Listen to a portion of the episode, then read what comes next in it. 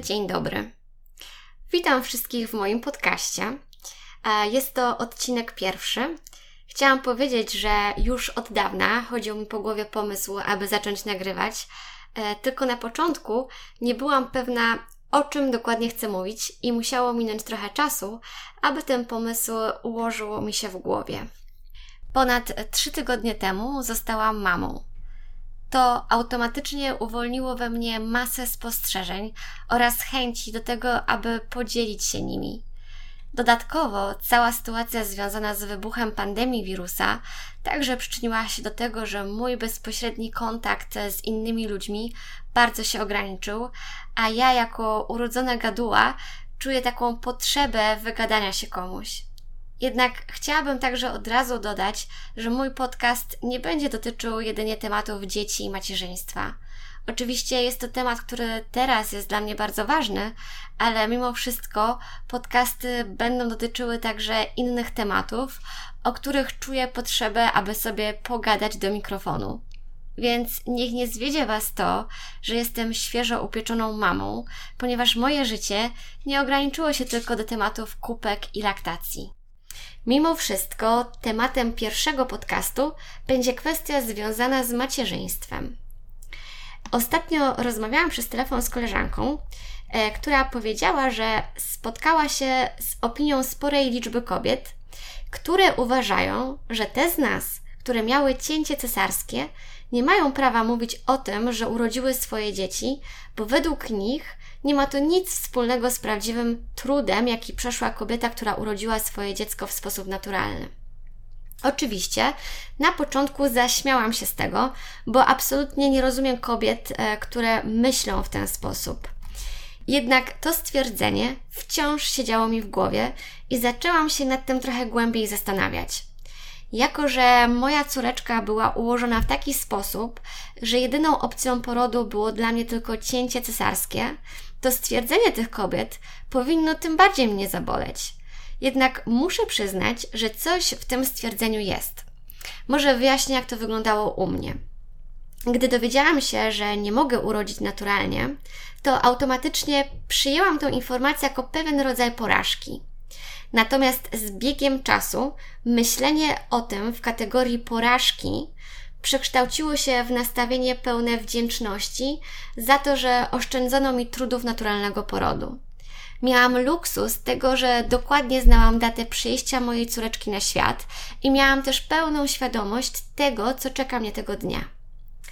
Całe doświadczenie związane z operacją jest jednym z najszczęśliwszych wspomnień w moim życiu. Od momentu wejścia na salę operacyjną nie poczułam żadnego bólu. Miałam poczucie, że mogę być absolutnie spokojna, bo jestem w najlepszych rękach. Nie bolało mnie, gdy miałam wbijany węflon, ani wtedy, gdy miałam podawane znieczulenie do kręgosłupa. W momencie, gdy straciłam czucie od pasa w dół, e, to nie mogłam przestać się uśmiechać, bo było to dla mnie bardzo zabawne. E, gdy moja córeczka została wyjęta, e, to już kompletnie niczym e, się nie stresowałam, bo najważniejsze dla mnie było to, aby jak najszybciej mi ją podano i aby mogła ją przytulić. Gdy miałam ją już w swoich ramionach, to byłam najszczęśliwsza na świecie. Jedynym mniej przyjemnym doświadczeniem był moment, gdy znieczulenie powoli zaczęło ustępować, bo wtedy było mi niesamowicie zimno i miałam ogromne dreszcze, ale od razu po opuszczeniu sali operacyjnej otulono mnie ciepłym, mm, ogrzewanym kocem, a na piersi położono mi moją malutką córeczkę i tak wspólnie wygrzewałyśmy się ponad godzinę. Muszę przyznać, e, że moje pozytywne doświadczenie e, sprawiło, że zaczęłam się zastanawiać, czy aby na pewno mam prawo do tego, aby mówić, że urodziłam. Bo prawda jest taka, że ja tylko położyłam się na stole operacyjnym, a całą robotę wykonali za mnie lekarze. I ostatnio kilkukrotnie pisząc do swoich koleżanek, złapałam się na tym, że chcąc sprytnie uniknąć słowa urodziłam, napisałam, że moja córeczka przyszła na świat. Ale czy to, że technicznie rzecz biorąc nie urodziłam, czyni mnie gorszą matką? Ja zdecydowanie e, nie zgadzam się z tego rodzaju poglądem. Uważam, że to, że miałam cesarkę, w żaden sposób mi nie umniejsza. Jestem niesamowicie wdzięczna za to, że moje doświadczenie związane z przyjściem na świat córeczki było tak piękne i pozytywne. Powiem nawet więcej. Ja czuję się w pewien sposób uprzywilejowana względem e, tych kobiet, które miały bardzo traumatyczne porody naturalne. Dlatego, gdy udało mi się już wrócić do pełni sił, e, to wiedziałam, że powinnam doceniać to, e, że tak dobrze się czuję.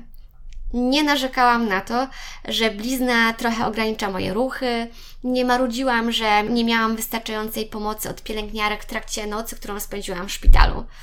Bardzo współczuję kobietom, które miały długie i bolesne porody, a zazdroszczę tym, których poród naturalny był pięknym i magicznym doświadczeniem. Ale bardzo dziwię się, gdy kobiety z całych sił upierają się, aby rodzić naturalnie, mimo tego, że lekarze w ich sytuacji doradzają jednak cięcie cesarskie. Dla mnie chęć doświadczenia porodu naturalnego, nie zważając na istniejące ryzyko, jest czymś niezrozumiałym. Najważniejsze jest przecież, aby dziecko przyszło na świat z możliwie najmniejszym ryzykiem. I to absolutnie nie ma żadnego znaczenia, czy to będzie poród ze znieczuleniem, cięcie cesarskie czy poród naturalny. Inna moja znajoma opowiedziała mi kiedyś, jak była świadkiem sytuacji, gdy na placu zabaw grupka młodych mam rozmawiała o swoich porodach, licytując się między sobą, której poród trwał dłużej i która przeszła więcej trudu, aby wydać na świat swoje maleństwo.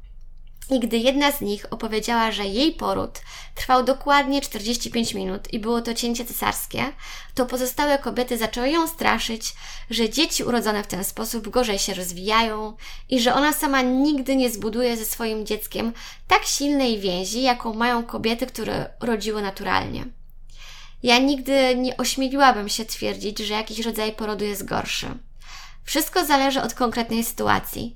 Są kobiety, które po długich i bolesnych próbach urodzenia muszą mieć cesarkę i to często wykonaną w trybie ekspresowym z uwagi na zły stan zdrowia dziecka. I w takich sytuacjach liczy się dosłownie każdy ułamek sekundy.